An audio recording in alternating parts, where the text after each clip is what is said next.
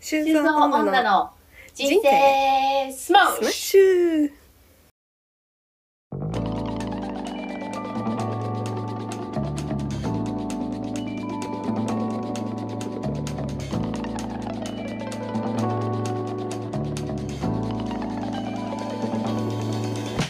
はい、えーこの番組は熱血アラサー女のマツコとシュウコの2人が日々の気になる出来事をベラベラ話しているポッドキャストです、い今回記念すべき第53回でございますはーいよ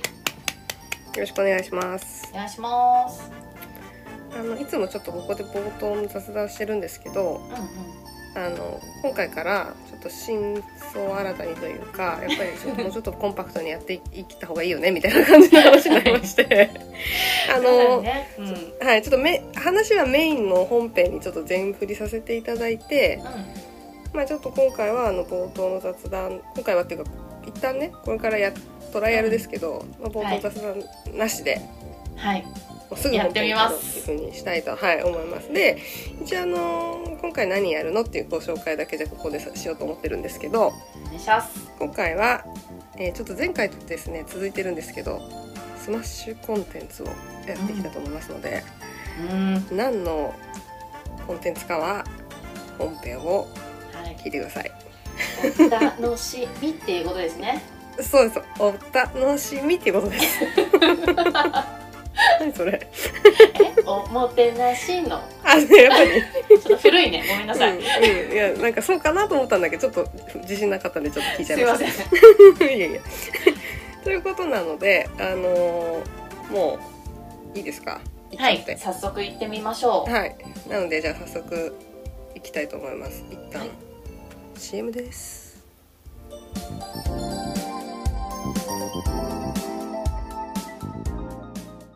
今からしゅうこさんに出されたお題をもとにモノマネしながら皆様にメッセージを送ります何のモノマネか分かったらぜひツイートをしてくださいそれではいきますメル、いつもポッドキャスト聞いてくれてありがとうな。本当に感謝してるよ。なんでバカ野郎好きだぞバカ野郎修造女の人生スマッシュ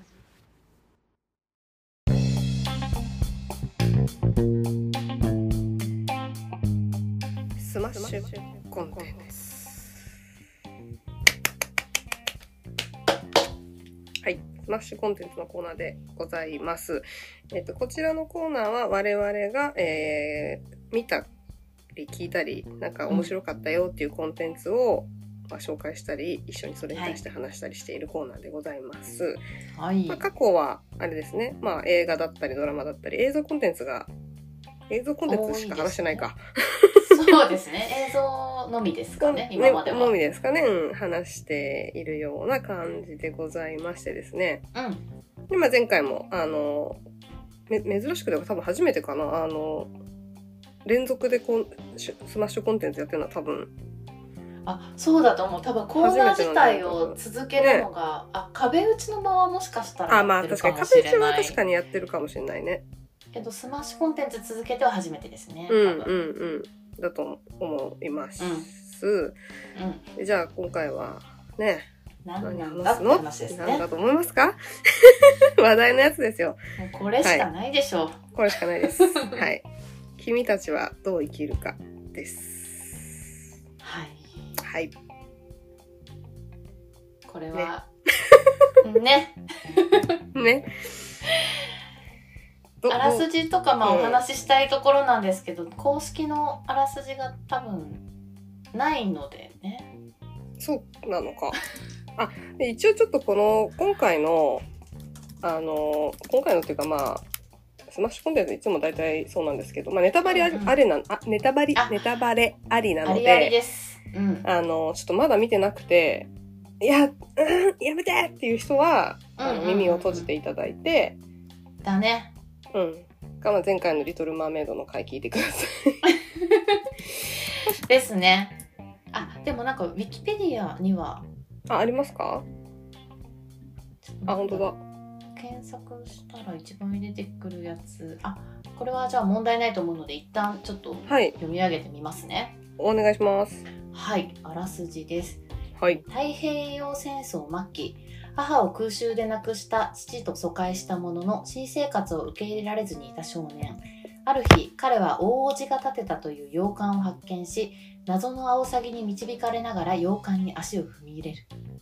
はい。え以上でございますまあまあ、そうだよね。そう。まあそう間違だってねはないよね。間違ってはないけ全然ど間違っ、てないなんか、こ0.5%ぐらいしか考えてないような気がする。導入部分だねここはねそうだね、導入部分ですねうん。うんうんで、まあ今回のこれ、まあ見てない人も、うんまああいろいろこうね、あの、面白いか面白くないかとかさ、話題になってるかどうかみたいなのとかは、まあ目にしたり耳にしたりしてるんじゃないかなと思うんですけど、まあ賛否両論、本当に賛否両論かなと思ってて、そうだねうん。 3三にあんまり私出くわしたことがないんだけど、あ、三そもうあるんだね ?3 もでも結構いるっちゃいる、いるっちゃいるっていうあか、ー結構いる、意外といるなって私はイメ印象がありますけど。でうもん結構なんか今までの宮崎駿作品の中で一番良かったみたいな、うんううん、うん。ちらほらを見かけたか、うんううんん。見かけたかもしれん。でどうでしたか、マツコさんの感想あとしては。のー感想としてはですねうん。全く分かりません でした。同じです。同じ同じだよ。 全く同同じですか同じ感想です。いやなんかねあのー面白いと思ったかすら分からないです。うんうんうんうんもう混沌状態みたいな感じでうん。うん。結構ねあのもちろんなんか宣伝全くやってなかったっていうのもあって、私も特にこう見た人の感想とかも全く見ずに行ったうんうんので、まあ、どんな感じなんだろうってこうワクワクしてたんだけど、まあ、始まった時はなんか映像とかキャラクターがもうジブリもうジブリじゃんめっちゃ、うん。うん。まあそうだね。めっちゃジブリだよね。めっちゃジブリでもう結構ワクワクしてたの。うんうんうんでも話の内容はもう全くつかめなくってうん。うんうんうんなんかでも絵力がめっちゃ強いからなんかうん面白くなりそう、あこの後面白くなりそうみたいな感じのうん。期あ待がーずはいはっとは続いはてそのまま終わった終わった。 あんっていう ね。なるほどね。なんか終わってるっぽいみたいな感じうんうでんうんうんこれ面白かったのかと感じたのか自分はみたいなのがちょっとねつかみきれずに、そうなんだよね。なんかこの映画のすごい不思議なところが、うんうんあの面白かったのかつまらなかったのかもよくわからないっていう うん、。いやそれ特徴だよねそう。で、なんか私本当にこれ上映が終わって、まず一言目が、1ミリもわかんなかったって言ったん ですよ。でもマジわかんなくて、うんうん、 1ミリもわかんなくて、もうなんかわかんないから何も出てこないんですね、人間ってわかんないと。いやそうだらあそこがわからないとか感想とかが出てこないんだ何よもねそう出てこなくて、いやなんかわかんなかったみたいな、なんかそれしか。出てこなくてで、すごいなんかこれ、なんかどっかでもこれ感じたことあるなと思ったんですけど、これはあの、あれですね、あの、エヴァンゲリオン、新劇場版エヴァンゲリオン9を見た時と、 非常に似ているなと。なるほどねうんい。やすそっれごはいさ楽しみにしてみて、はいはみいたいな感じの、え、終わったみた いな。しゅうこさんがなんかで言ってて、うんあ LINE で言ってたのかなうそれを聞いてから言ったんだけど、あの同じような感想を持ちました、ん。でも私はエヴァよりはこっちの方が何かこういうことを伝えようとしている気がするあみたいな、まあそうだね。うん。そのなんか端々は感じたとうんいううか、ん。でもそれがこうなんか上映のスピードに全然追いつかなくてうんうん。なんか、あこれってもしかしてこういうこと言おうとして、うんうああみたいな、うんうん。ああ次行っちゃったみたいな終わっちゃったみたいなね。 そう、だからなんかその、つまんないか面白くないかよくわかんないっていうのもすごい特徴的だし、なんかそ、うんまあ1ミリもわかんないって言ったんですけど、なんかいろいろこう考えた結果、そのストーリーと、まあ大まかなあらすじと、うんうんうんまあ何を言いたかったのかなみたいなことはなんとなくわかるんですよ。なんだけど、なんかその細かい設定とか背景とかうんみたいなものがよくわかんないから、なんか終始で 何だったのみたいなのがつきまとっちゃうんだよなと思ってて。わかるわかるで私あのもともとポニョとか結構なんか突飛って言われてるポニョとか、あと暗いとかよく分かんなかったと言われるゲド戦記とか結構好きなんですようーんだから、うなんかみんなハマんなかったとか意味わかんないみたいなのは見る前にこう言ってるのを聞いてたんだけどうんいや意外とハマんじゃないかなとかえ思ってたんですけど一全筋然わかんのな期かった待がねそうだけど全然わかんなく てでなんかそわのかるわかるいろいろ考えた結果そのなんでそうなるかっていうのがなんかねキャラクターのすあの役割っていうのがあると思うんだけど物語の中で、うんうんうんその根拠が非常に分かりづらいんだと思っていてあーなるほどこの人が何のために出てきたかっていうのがよく分かんないんですよ。あでなんかあの例えばなんですけどーうんあのまあこれ本当にネタバレなんですけどその主人公の真人くんっていうのがいてうんえっ、とまあその疎開してえっ、とまあ、お屋敷にちょっといな疎開してくるんだけど、そこにそのなんか入っちゃいけないっていう、洋館っていうか塔なんだよね。ちっちゃい塔みたいなのがあって、そうそうそうで、まあ、いろいろあって、そこに、そのアオサギ、あの、キービジュアルになってるアオサギに、なんかこう、そそのかされてっていうかなんか、ちょっとなんていうんですか、そうだね挑発されてみたいな感じで、そうそうそうまあ、その、い塔の中に入るんだけれども、その塔に入った時に、えっ、と、なんかよくわかんない、なんか広、草っぱらみたいなところにいて、なんか、あれ何、うんなんだっけ鳥が出てくるんだっけ鳥に襲われるんだよね鳥が、確かね。出てくるうんそう。で、襲われてるところを、まあ、女性に助けられるんですよ。うんで、その女性がまあ助けてくれて、なんかストントンでその人の家にあげてくれて、ご飯とかもごちそうになってみたいなシーンがあるんですけど、なんか私そこ見てて、えめちゃくちゃ知らねえやつに親切にするじゃん。急じゃないってめっちゃ思ったん ですよ。えそれ塔に入った後だっけ塔に入った後。キリコ塔にさ入っんかた、そう、キリコさんっはていいはいはうい女性が出てくるんですけど、その人がう真人君を助けてくれて、まあうんそのままなんか船に乗せてくれて、なんか家まで連れてきてくれて、まあまあ、はいはいはいまあお茶でも飲みなよみたいな感じで、なんかこう、もてなしてくれるんですよ。うんうんうんで、そこが私はすごく急に感じて、うーんでなんかあの例えば比較した時に例えば「千と千尋で」うんあのリンが千尋のことをあの湯屋の中をしょう連れてってあげる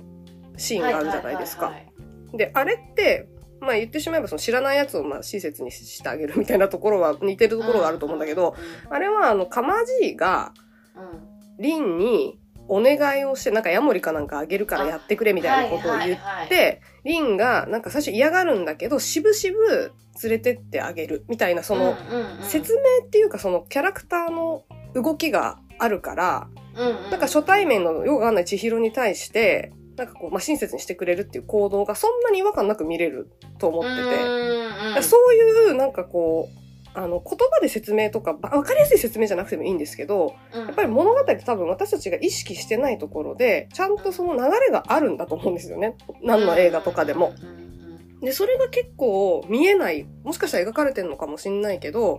なんか初見だとよくわかんないから、え、この人急に出てきて結局何だったみたいなのがなんかそこだと思っていて、うんなるなほんかど急ねだなっていう感じがしちゃうんですよ。急だし、その存在意義とか根拠がよくわかんないっていう。ああ私もそれは全然なんか曖昧なまま見てたわなんかただの親切な気のいい姉ちゃんみたいな感じだと思ってたそれなんだったら、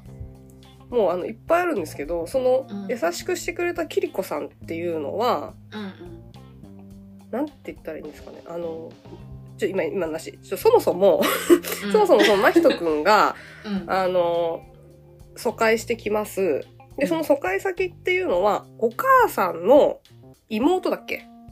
そうそこわかんなかった私妹の家なんですよ。うんその、お母さん亡くなってるんだけど、うん真人くんのお父さんは、その妹ともう、なんか結婚間近みたいな感じになっていて、子供もいるんですよ。で子供が妊娠してる状態です。そうそうそうそうで、そこに、まあ、ひとくんは、まあ、あの、行く、まあ、ひと一家というかは、そこに行くことになって、で、その洋館がすごい豪邸で、あの、おばあちゃんがすごい何人も、なんていうの、あの、なんそかう女中みたいなね常駐みたいな、そうそう、あの、お世話してくれるおばあちゃんが何人もいるんだけどう、んうんで、そのキリコさんっていう人もその中の一人としているんですよね。うん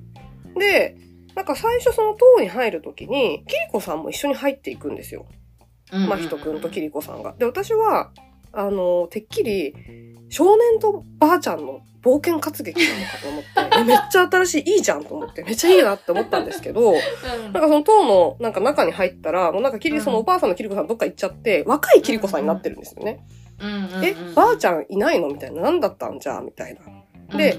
なんで若いのかもよくわかんないし、で、そもそも、なんでキリコさんだけそこの若い存在でで出てくるので、まあ人を助けてくれる存在として出てくるのかもわかんなくて、他にもいろんなキャラクタターがその女中としておばあちゃんがいっぱいいて、なんかいい感じのね、あのー、おばあちゃんいっぱい出てくるじゃないですか。味のあるでもなんでキリコさんだけ一人なのみたいな、どこがなんかよくわかんなかったりとか、あれでも私見てる時分かんなかったんだけどうん。なんか考察みたいなの見てたら、うんキリコさんも過去にその塔の中に入ったことがあるんじゃなかったっけ、そうだったっけって言ってんなんのかそんなこと言ってる人が いたあ、そうなんだ。唯一じゃあ、唯一なんかっおていう母さか、ん自分のお母さんもうん。昔、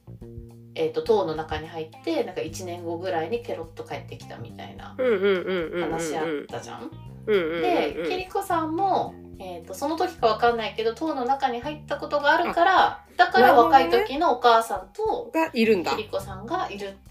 ていうふうに解説されてました。なるほど。じゃあ私はそこ私は読み取れなかった見落としてるのかもしれないですよね。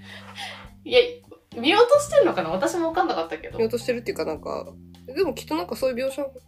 ったきっとあっでしょ。たのかななんかお母さんの描写は覚えてんだけどキリうんコうさん、んなのんかい描なく写なはっちゃったけど、ケロッと帰ってきたみたいな、まさにそういう風に言ってたよね、そうそ確うかそね。うそうキリコさんはちょっとわかんないでもまあ、そっか、そうなのかな、じゃあ。そういうことなのかな。そういうことだったらまあわかるよねまあ、わかる。うんだからあんなに止めてたのかなっていう感じもするけどあー、そっかそっかそっか。自分が入ったことあるから、うん覚えてるやめとけみたいないや覚えてないはずかでもそうね、覚え出てなたいらはずだよね忘れちゃうみたいな忘れちゃうんさだよ。ねえだからそこら辺とかももうよくわかんないんですよそう、ね わかんないんですよ。だからこういう感じになっちゃうの。で、あこうないんうか、感じなのよそう。で、みんななんかそれが、例えば私だけが汲み取れてない、まあ可能性もあるけど、うんおそらくほとんどの人が汲み取れてなくて、うん会話してても、いや、ほら、あそこはこうだったんだよっていうのがないのよ。こうだったんじゃ ないいや、わかんない。いや、私もわかんない。終了みたいな、わいかう感じになそうるだねうんうんうん映画だったんだよね。そうだね。本当に、あのーおっしゃる通りで、これをね、うん。誰かと共有するのは結構難しい。そう、共有はしたいんだけど、その、なんていうか、言語化すごくしづらくて、うん。でもなんかすんごいつまんなかったかっていうと別にそういうわけでもなく、いや、そうなんだよ、ね。そう、それ不思議だなと思ってさ、うん、うん。なんか、ちょっとかなり本編の話から飛んじゃうんだけど、はいはい。なんか、もう本当正直に映画を見終わった感想、もうよくわかんなかったっていうふうに思ったんだけど、うんうん。でもなんか考え直してたら分からないイコール面白くないっていう風にするのはちょっともったいないなっていう風に感じうんうんうんうんてうんうん。でなんか今まで自分の中で分からないイコール面白くないみたいな感じにこうつなげがちだったけど。ど分からないと面白くない別物で分かるイコール面白いでもないなっていうんうんう。うんでなんかそう思うとうん。うん今回の映画はよく分かんなかったんだけど。うんうん。面白くないわけじゃないっていう このなんか全然消化しきれないこの気持ちそうなんだよね。でもさ、なんかどこが面白かったって言われるとさ、わかんないよね、それも。わかんな いそうなんです。だから それでなんかすごい不思議で、どこが面白かったかうん、なんか あれうん、なんだろうね。なんか印感象に残ったシーンみたいなのはいくつかあったけど、うんうんうんうん。うん、いやなんかさ、私一個だけすごいちょっと不満というか、うん思ってるのがあの別にこの映画にっていうよりもなんかその視聴者の捉え方の方がちょっと近いのかなと思うんですけど、うんこの話がこう宮崎駿とジブリのなんか比喩になってるみたいなあめっちゃ言われてるじゃないですか。言われてますね、そうでなんかそのその塔の中っていうの塔の中の世界っていうのが、まあ、ジブリのあのアニメーションスタジオのとになっていてでそのキービジュアルになったらお酒があの鈴木さんでみたいな。ではいはいあはのそのアニメーションのそうって言われてるんだって。で、さ、そういうふうにこう、いろいろこう、なんか、言ってきたりとか、なんか多分ちゃちゃ入れてきたりとか、なんかこう、ギャギャ言ってるみたいな。でもなんか導いてくれるのかわかんないけど、まあなんかそういう存在であり、で、えー、と、なんだっけな、あの、その塔の中に、なんかあの、真人のご先祖様のおじいちゃんが、昔塔の中に入ったままいなくなったみたいな言われてる人がい出てき、て、なんか13個の石を積み上げて、なんかグラグラさせてるんですよね。うんうんうん、でその石っていうのがなんかあの世界でありなんかこれがこう崩れると世界も崩れますみたいなことをその映画の中で言ってるんですけど、その13個の石が、まあ、ジブリの作品が13作あるからそれがジブリだとかうんでそのおじいさんはじゃあ宮崎駿なんじゃないかみたいな。うんうん、で、まあ、最終的にその石が崩れてその塔がバーンって壊れるんですけど、まあ、だから言ってしまえばそのジブリっていうスタジオジブリスタジオがこう積み上げてきたものがあるけれども、まあ、結局その宮崎駿が引退するなりなんなりで、まあ、あっけなく崩れちゃうみたいな。うんうん、みたいなそういうことを言ってんじゃないかみたいなことを考察ですごい言ってる人がいてで、まあ、それ見た時にはあなるほどねって思ったんですけどなんかそれって裏設定だと思っててうんうんうんうんこの本「君たちはどう生きるか」っていう映画の本筋がありそれがこうこういうストーリーだよっていうのがあった上でいや実はさこういう裏設定があってさっていうのは面白いねってなるんだと思うんですけど、うんうんうんなんかそれが主軸主題みたいな感じで言われちゃうと。うんいや、ジブリが13作あるか知らんし、みたいな、と か、なんか、なんか、そこを評価するのは、なんかちょっと違うんじゃないか、その映画単体としてどうだったかっていうところも話そうよ、みたいな、うんうんうんな感じで思っていて、それはでもなんか制作側としてそれ主題にするかねっていうう感ん、じそうすそるうけどね、そう。確かにねまあなんか裏設定として聞いて楽しむ分には、うん、うん、そう、いいけど、みたいいいけなど、ねそうなんだよでね。もなんか私違う考察を読んでいてはいはい。で結構なんか腑に落ちたというかうんうん、その王子がうんうん、いるじゃんうん、真人の王子がいてそれがなんか世間がイメージする宮崎駿の象徴みたいなはいはいはい。世界で創造主みたいなことうんとなんか世界の均衡を保っているどちらかというとか、かん、いい人というかああ、なるほど。うんうんうん。クリーンな人うんうんみたいなイメージで、で13個の汚れのない石っていうのが出てくるんだ、はいそれを王子は積んで世界の均衡を保ってるんだけど、うんうんうんその13個の石が、えー、と監督作品の、まあ、作品数と一致してるっていうのと、うんうんうんうんそれが世間がイメージしたりとか期待してる宮崎駿の監督の作品作品たち、はいはいはいはい、でそれはなるほクリーンなものであるととか、うんうんうんうんお面白くていいものみたいどな。うんなるほどなるほどで真人が、はいえっと本当の宮崎駿でああなるほどね悪意も抱えながらうん生きているっていうちょっとダークな一面も持った自うんうんうん分みたいな感じうんうんっていう風になんか考察してる人がいうんて、うんうんで今までこうクリーンなクリーンなというかなんて言うんだろう世間的に良いとされているとうんうんいうか、うんうん評価されるような作品を積み上げてきた、うんうんうんその世間の期待する宮崎駿像みたいなものをこうぶっ壊して、ぶっ壊した あの悪意を世の中に表明して、本本当は悪意も抱えながら作品と向かい合ってきたんだよ、うんみたいな告白も兼ねたあの真人それを真人に投影してたんじゃないかみたいなことうんうんを考察されてて影でそれが本当だとしてなんか自分自身の悪意だったりとかと向き合いながら苦しいながらもこう作品を作り続けてきてで最後の作品で悪意をもう悪意として最後うん真人が証明するわけじゃないでうすんうか。んこの頭の傷は僕の悪意のうんうん印ですみたいなことをうん言うシーンあると思うんだけど、でそれをもう全世界に俺は悪意のある人間だっていうふうに表明した宮崎駿みたいな感じに捉えてる考察があってうんうんでだとしたらちょっと胸熱って思ったんだけど、うんうんそれがそう本ね当かは分からないけど。でもまあなんかわかるよね。あの、まさに、ちょっと今ま、今のあこの、ポッドキャストの中で、まあちょっうんうと、ん君たちはどう生きるかの、え火の方を多分話してたと思うんだけど、うんうん3を話すとしたら、うんまあその映像がすごいっていうのももちろんありますけど、まあそこはありつつ、うんあのそのストーリーの中のキャラクターたちでその善悪の悪の部分を書いたっていうのがすごく私は良かったなとは思っていて、うんで、まさにあの今マツコさんがおっしゃってましたけど、そのマヒトくんっていうのは、なんかあの、なんていうのかな、顔もね、イケメンだし、うんなんかあんまり口数も多くなくて、割とこう、なんて言うんだろうな、なんか、理解のありそうなというか、なんかちょっと聡明そうな感じの男の子。そうだねちょっ私とは大人びた感じちょっと大人びてるような感じなんですよね。うん。なんかもう金持ちの子ですっていう感じの描写も出てくるよねあ、そうそごうそう飯そうそう。まずいって言ったりとか、うん。そうそうそうそうそう。うんで、そんな彼が、えっ、と、疎開先の学校で、うんなんか、金持ちだからだっけなんか、ちょっといじめっていうかなんか、転校生だかうんうんらうんなのか、なんかその洗礼みたいな感じで、なんかちょっと喧嘩になっちゃうんだよね。うんうんで、その時に、えっ、と、まひとくんは、その喧嘩が終わった後に自分で、自分、意思を持って自分でその頭にガンとぶつけて、うん傷を深くするんですよね。そうなので、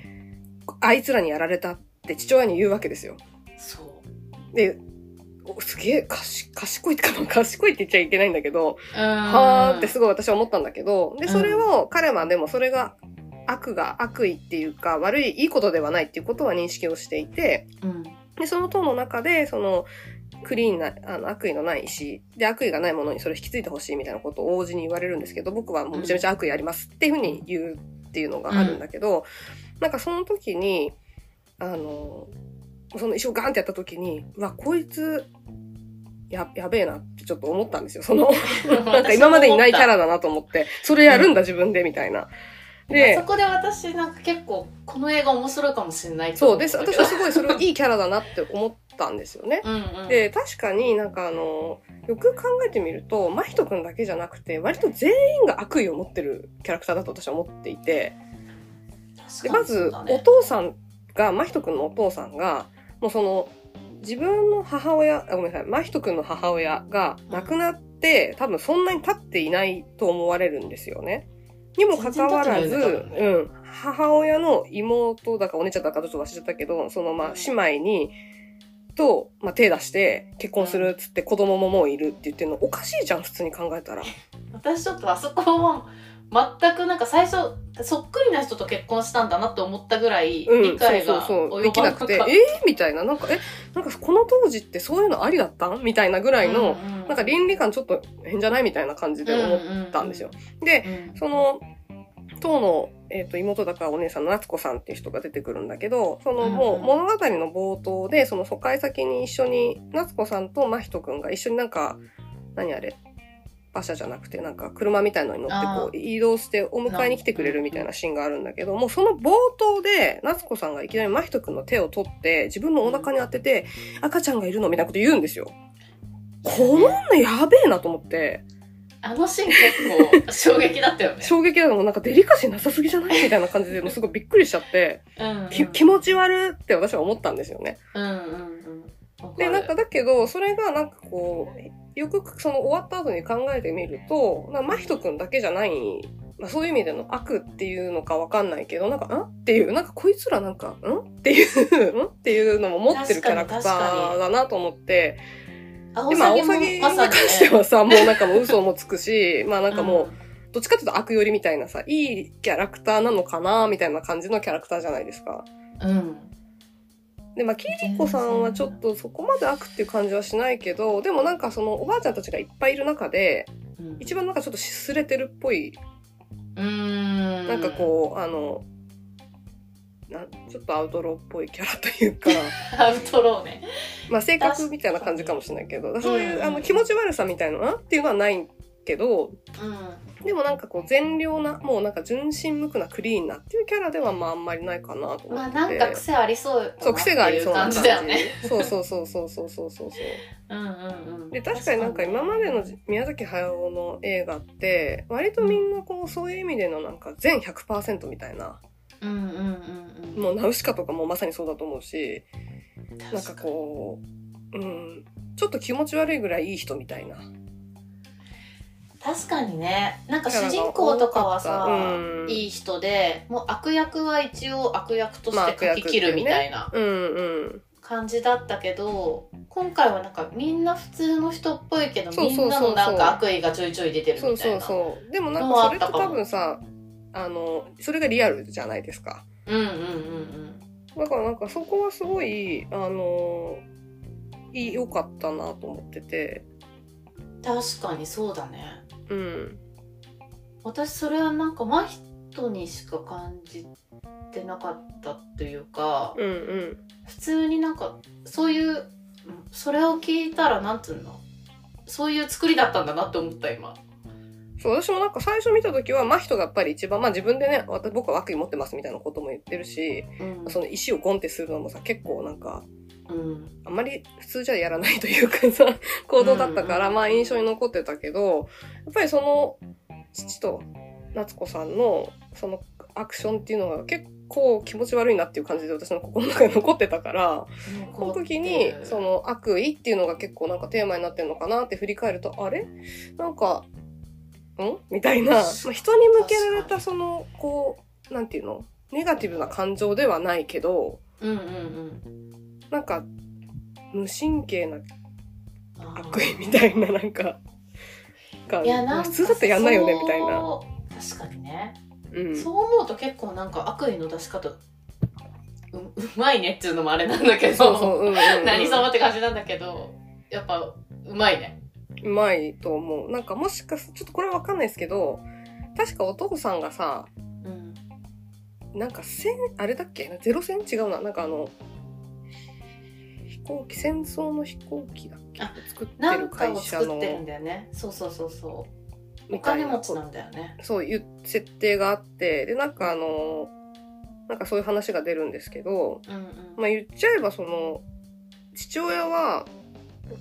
前線には出ないでうんその戦争の何かを作ってるっていうのも、うんうんうん、まあ悪意っていうとちょっと違うけどなんかまあ自分の手は染めずに確かになんか誰かをあれしてるみたいな、うんうん今捉えられたりもするのかなとかってちょっと思ったりもしました。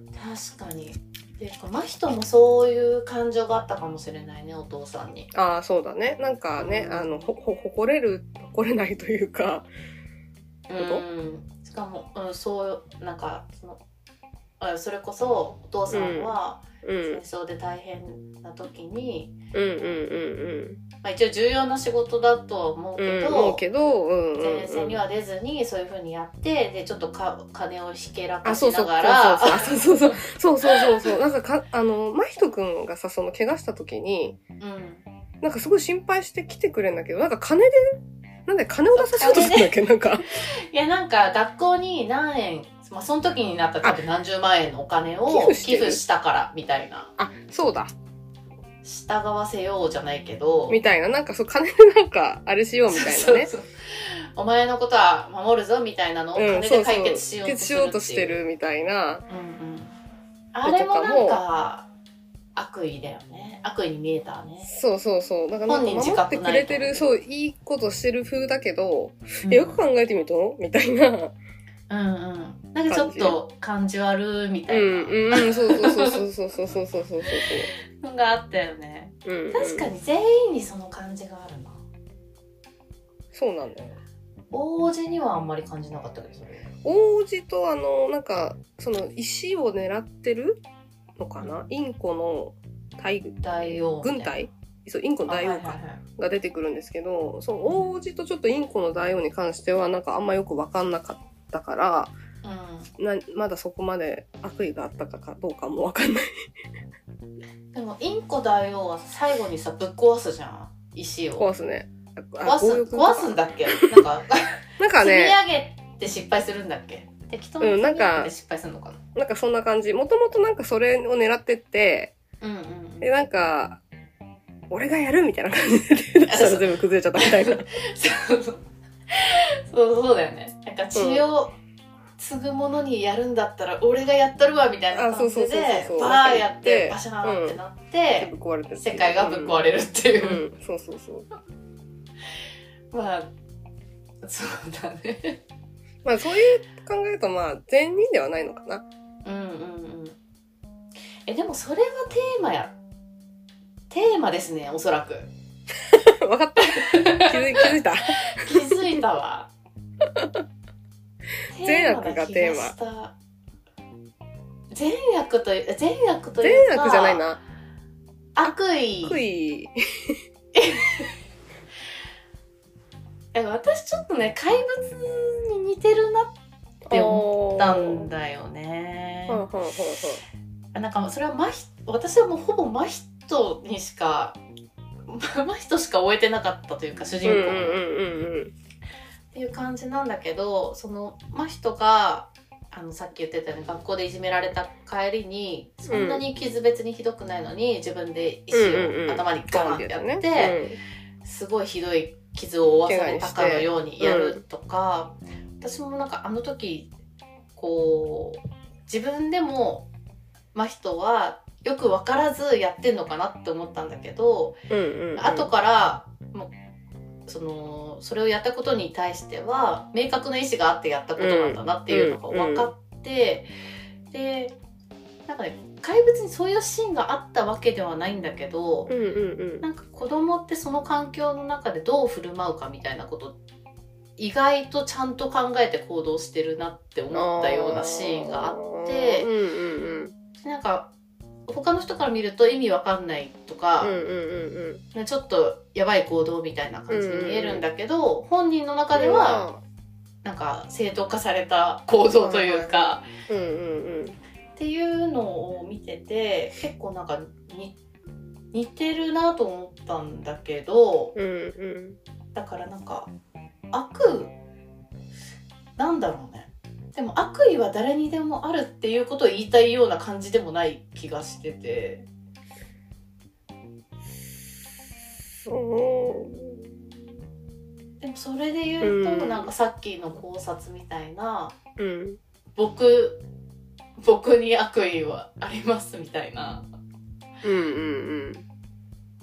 あなたはどうですかみたいな。うんうん悪意がまあきテ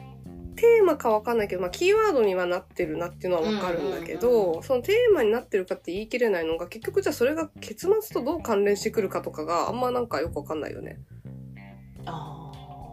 ーなのかなと思って言い結切末れないのかでどうなのかなと思っさて。言うとさこれなんか私の中に全然答えないんだけどうん結構印象に残ってるシーンとしてなんうんかうん王子からここに残っあのそのなんだあれ裏の世界なのか塔の中の、塔の中のうんうん、パパラレルワールド的な世界に残って、うんうんあ王子が真人に残って世界の均衡を保つ仕事を引き継いでほしいみたいなことを言われて、でその時に真人が断るんだよね。うんで現世に戻って作業男のような友達を作りたいみたいなことを言うじゃん。うん言ったかも 言ってたんですよ。うんうんうんでその時にあ友達を作りたいなのかと思ってあ現ー世で生きる意味っていうのが真人にとっては友達を作ることなのかはいはいはいあとーなるほ思どっねて、うんうんうんで映画を見た時はふーんって感じで思ってたんだけど。うんうんうんうんなんか改めて考えるとその生きていく意味を与えてくれるのは友達を作ることなんだっていうふうに思うとなんか、う今になってグッときてる自分がいまして はいはいはいはいはいなるほどねなんかそれも何かこうどう生きるかっていうテーマに対してのうんなんか一つ解なのか。ああなるほどねな、確かっにてそいれうはふでうに思もったすごいいいねうんその時分かんなかったんだけどねそれにしようそれにしそようれにするうんそういう着地点ことににすす るるうんいやでもさ友達を作ることっていうのがさうんなんかグッとは来てるんだけどまあ、うんうんうん。なんか友達を作るってことじゃない気がするんだよね本当に言いたいことって友達を作るっていうなんか行為じゃなくてうん、外に出るとかああそういうがことなのかな外界とのつながりみたいな。だってさ、その王子は、うんその塔の中で、うん多分、ずーっと孤独に。一人でね石実積直んで、に、そう、石積んでるんですよ ね。で、それをまあ、あー真人にやらせようとしたけど、うん、真人はそんな世界の均衡を管理する、そんな、すまあ、もしかしたらすごい、何すごい仕事なのかもしれないけど、うんうん、そんなことよりも、まあそういう傷ついたりとかうんする世界で生きていくことをうん望んだのかなと思ったんだけど、それもなんかエヴァンゲリオンと同じだなって今思ってます。ああ なるほどねいやでもさ、うん。でもちょっとなんかあれだよね。よ くある。ちょっと陳腐な気もする。いやそうなんだよ うん。そんななん友か達をね、作るっていうそんなね多分、うん。シンプルな話なのかってじいゃなうくてね。うんうん。だから多分なんかパッと聞いた時に、うんうんうんそのさアオサギのような友達を僕は現あっちの世界でアオサギのような友達を作るよみたいなこと言っててうん。うん。えそんな 関係だったっけとも思そうし私も思ったの、それ。 それめっちゃ思って、そのさっきの、あの、キリコさんがその親切にしてくれるみたいなところも、うんうんと一緒に話そうかと思ったんだけど、うんそうアオサギは友達だからみたいに言った時に、え、そんな仲良かったっけってすごいびっくりして、え急、急じゃねみたいな、 わかるわかるすごい思ったんですようんうんうね。んそうでそれすごい思ったんだけどまあうんすごい真人にとってめちゃくちゃ大事な友達にあの時点になってたとして、だから、うん。なんだろうね僕を変えてくれる存在みたいなことなのかないや、わかもしかしてさ、アオサギのこと本当に友達と思ってんのかな思ってないの思ってないあんだけ言っといていや、わかんない。なんかその悪意があるっていうことを踏まえた上で、あーなんかその、そんなことやりたくねえよっていう、まあ理由付けとして、っかうんまあ利用してるというか、まあだから嘘を言ってる。いあーや、わかんない。でもそれがだかちょらっ、だから何みたいな感じ私なんだけのど。こうグッときてる感ちょっと破壊しないでほしいんだ けどあーでも確かにうん。今思ったらマヒトはさうん。その自分の悪意をこう応じ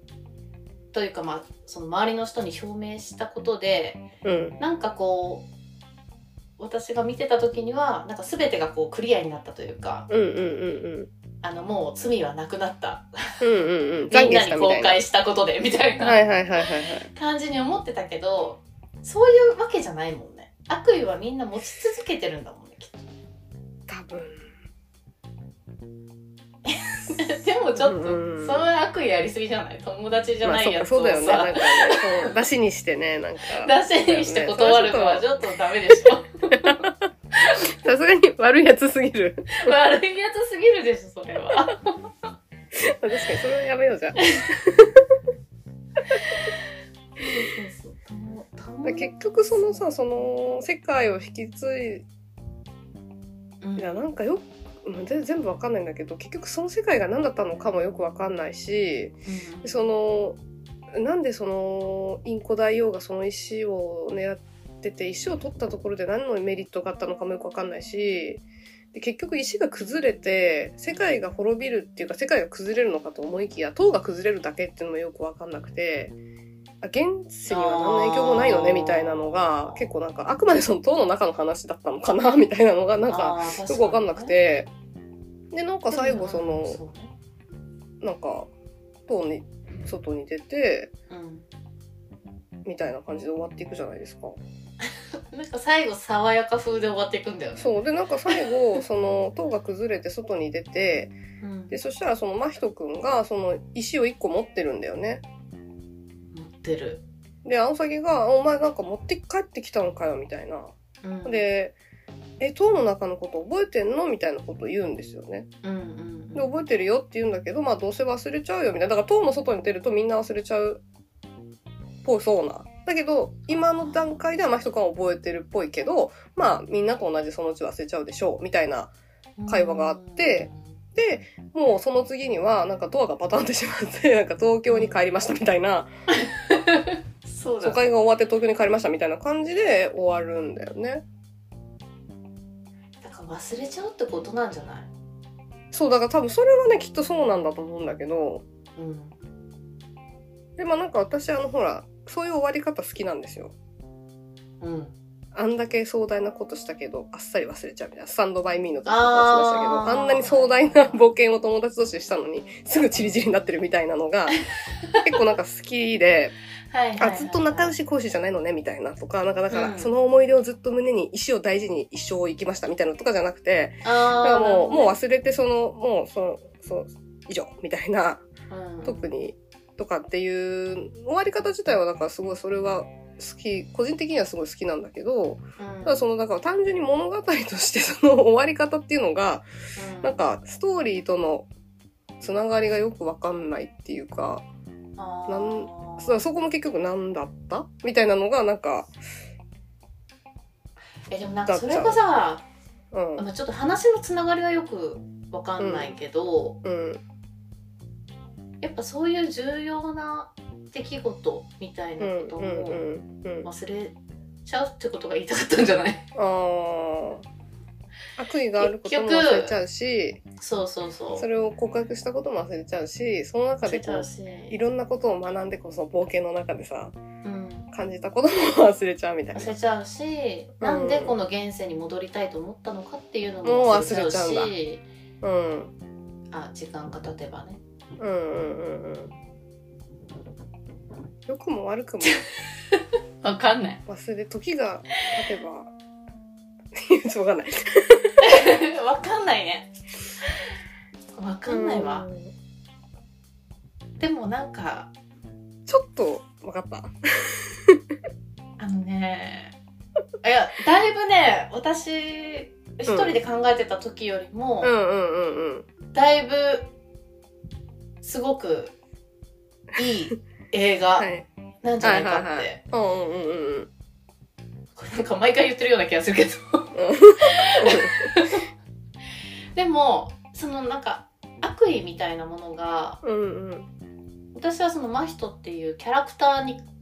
感じていたことだったけどそれがなんか作品全体にあるんだっていうのを気づけたのでうん、まあわかんないけどね。そんな気がするだけなの で、ちょっとわかんないですけど。うんいいんだよ分かんなくてうんもうこれ分かんないんだから。でうん。うんそう考えるとそれがもしかしたらこう伝え伝えたいっていうか、う残したいことだったのまあかなテーマというかって思うとうんうんうんうん。すごくなんかそれはしっくりきたというか、うんうんうんうんっていう気がしたねうんうんあとさこの原作って読んだ、原作っていうか「君たちはどう生きるか」のうんうんうん小説読んだことある、うん。ないです。私もさこれ私漫画バージョンがなんか近年出たじゃないですかあ、そうなんだ。うんうん。そうなのでそれ読んでうん。あの すいいなと思ってほその漫画を弟にあげちゃったんだよね、うんはいはいはいはい読んだ方がいいよって言ってう。うんうんうんうんうんうん。で手元になくてさ全く内容覚えてないんだけど覚はいはい。全く覚えてないのいいと思ったのに。えてないあの、ね、これはあの読んだ方がいいわと思ったんだけどうん。全く内容覚えてないんだがうん多。分ちょこちょこその多分現世で生きる意味みたいなところとか、うん多分ね入ってると思っていうかさ、そういうことなんじゃないの今の。まさにさ、いいなってめっちゃ思ったけど、弟にあげるぐらいいいなって思ったけど、うん全く覚えてないでしょ、う全く覚えてない同じじゃん。そうだよそういうことじゃん。私はもう塔から出てきたそう、塔から出てき、人塔間から出ですてきたっていうか、塔から出てきたわけじゃないけど、 そういうことを伝え、そういうことを伝えたいっていうか、そういうことなんだね。え だからそのうん。そうだねだから私はもうすぐ忘れちゃうからうあのん。本当にだからすごいうん。それが伝え伝えたいというかそれを表現したことだったとしたらう本当ん。にそのシーンだけ見たらうん。その通りだよねとは 思うよいや本当にでもなんかね原作原作じゃないかその小説かうんうん漫画を見るとうん。もっと理解が深まるとは思いまあまあますねそうかあの映画の中にも出てくるしねマ出スてトくが、るね。そのお母さんが残してくれたうんうんうん小説として出てきて、うん。うん。その本を読んで、まあ、涙するっていうシーンもねあるのありまでしたね。うん。そうそうそうだからねちょっと今日までに読み返したかったんだけどちょっと手元に手なく元てにないからね。そうそうそうそうだ。うんなんかそうだねうん。面白い面白いとは言い難いがところどころ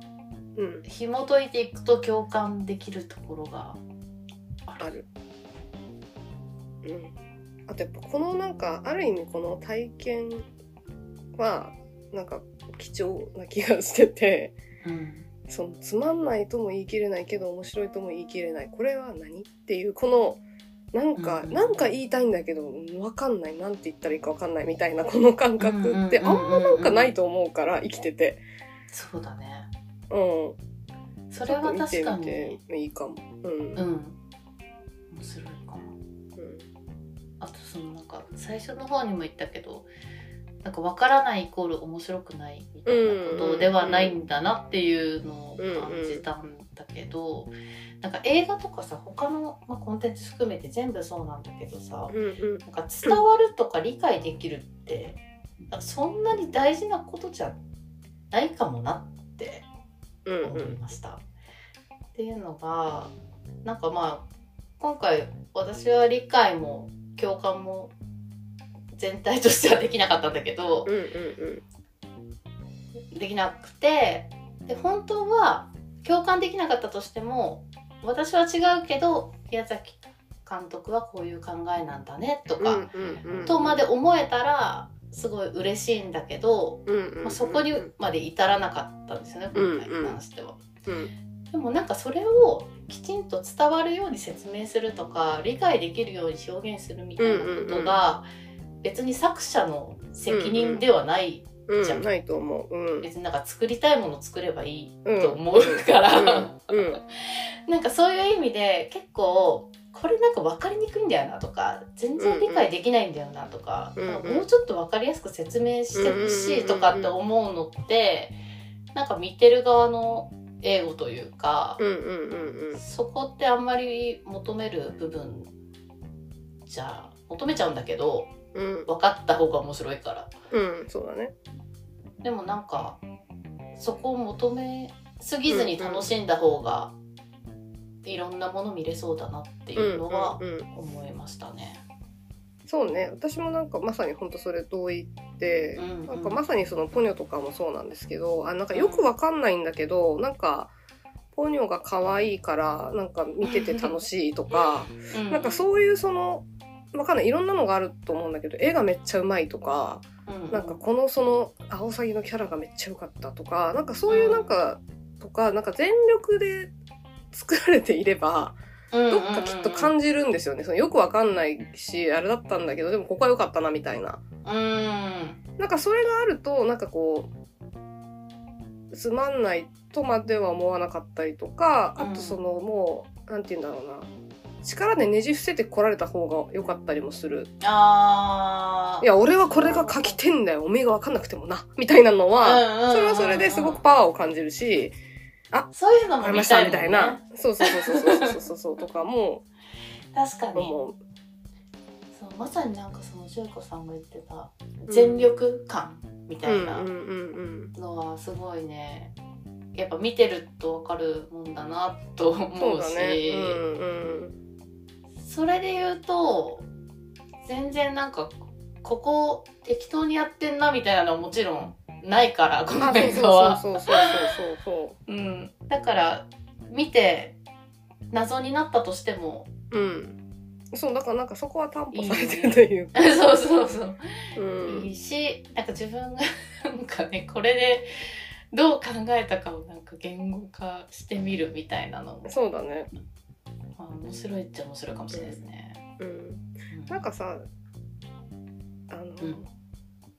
映像の中でさ、まあ映像はすごいいろんなその作品を彷彿させるようなものがいっぱいあって、でうんうんでもすごいんだけど、なんかその塔の中でさ、多分おじいさん、大叔父に会う直前かなんかでさ、なんかこう引きでさ、広いさ、なんか広間みたいなところが映るの覚えてます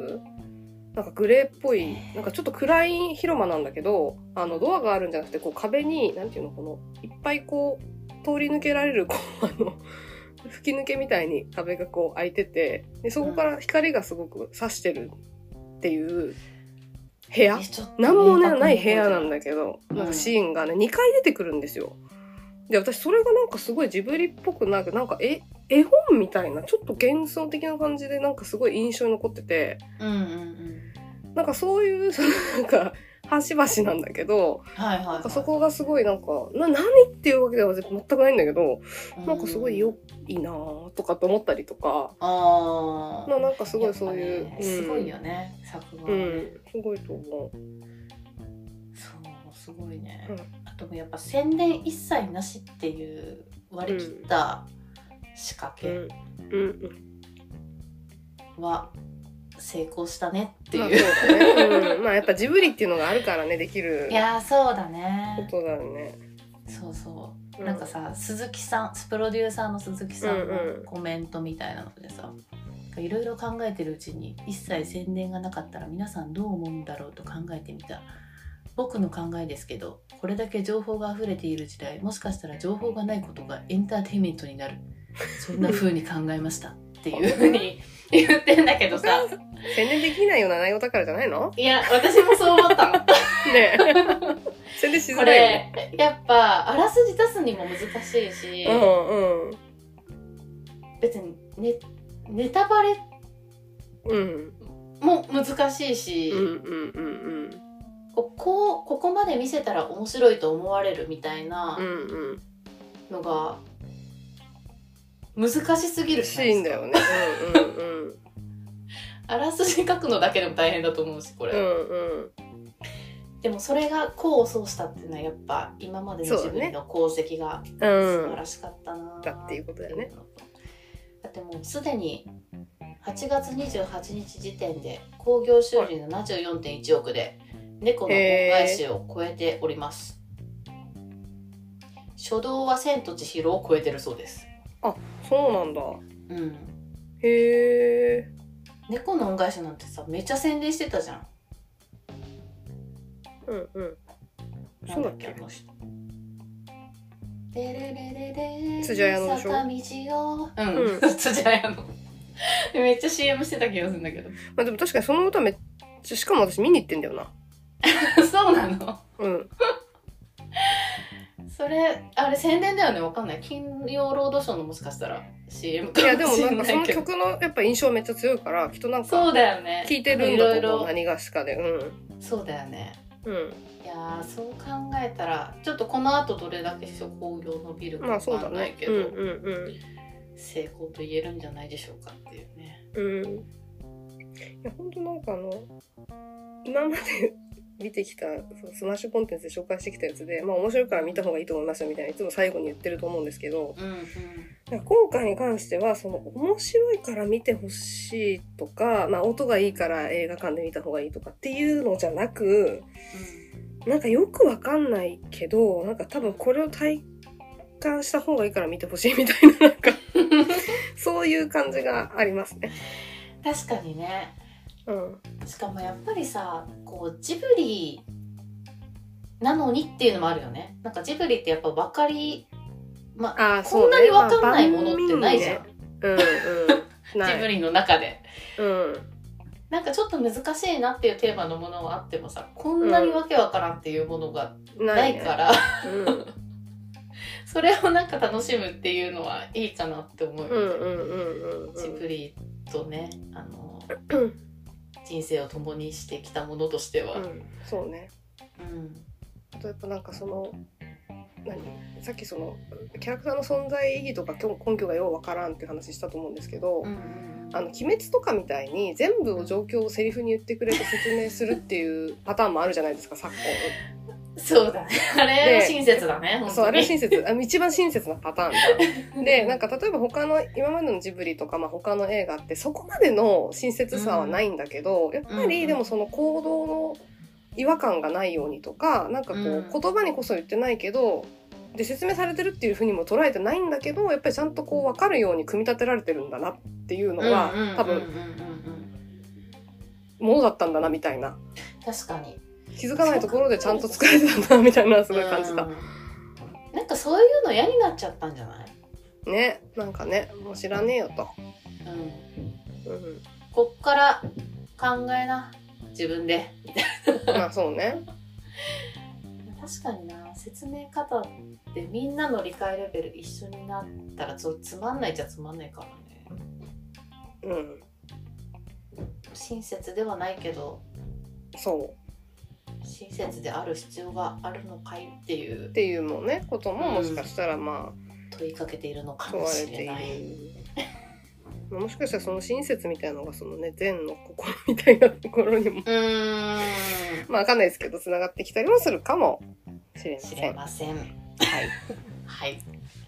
あなたの思うねそのなんかかか考察があればそ教うでえす、てね、くださいぜひ教えてくださいあの、うん適当に私たちも自分の考えをね言っているだけなのでそうなんではいこうだよって言い切れないのがあれですけれども、うんはいはいこんな感じかなですかね。はい。うんで今回のスマッシュコンテンツとさせていただきます。はい。はい。一旦 CM です。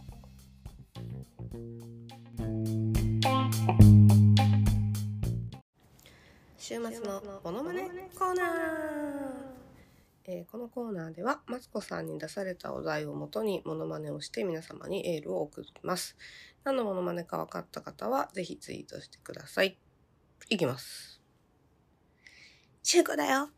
あのね、今日、シュウコは休みなんだけど、一日寝てずーっとゴロゴロしてるよ。みんなもいっぱい休んでね。シュウゾー女の人生スマッシュ。はい。というわけで、えー記念すべき第53回エンタケです。お疲れ様でした。お疲れ様でしたはい。えーまあ、今回はうスマんッシュコンテンツをやらせていただいたというところで、かなり理解が深理解という決まりまか、したかうん、なんか広がった気がしますよかったです。はいなんか漫私画ももう一回ねあそうね。あの読んで読みま すんでうん。はい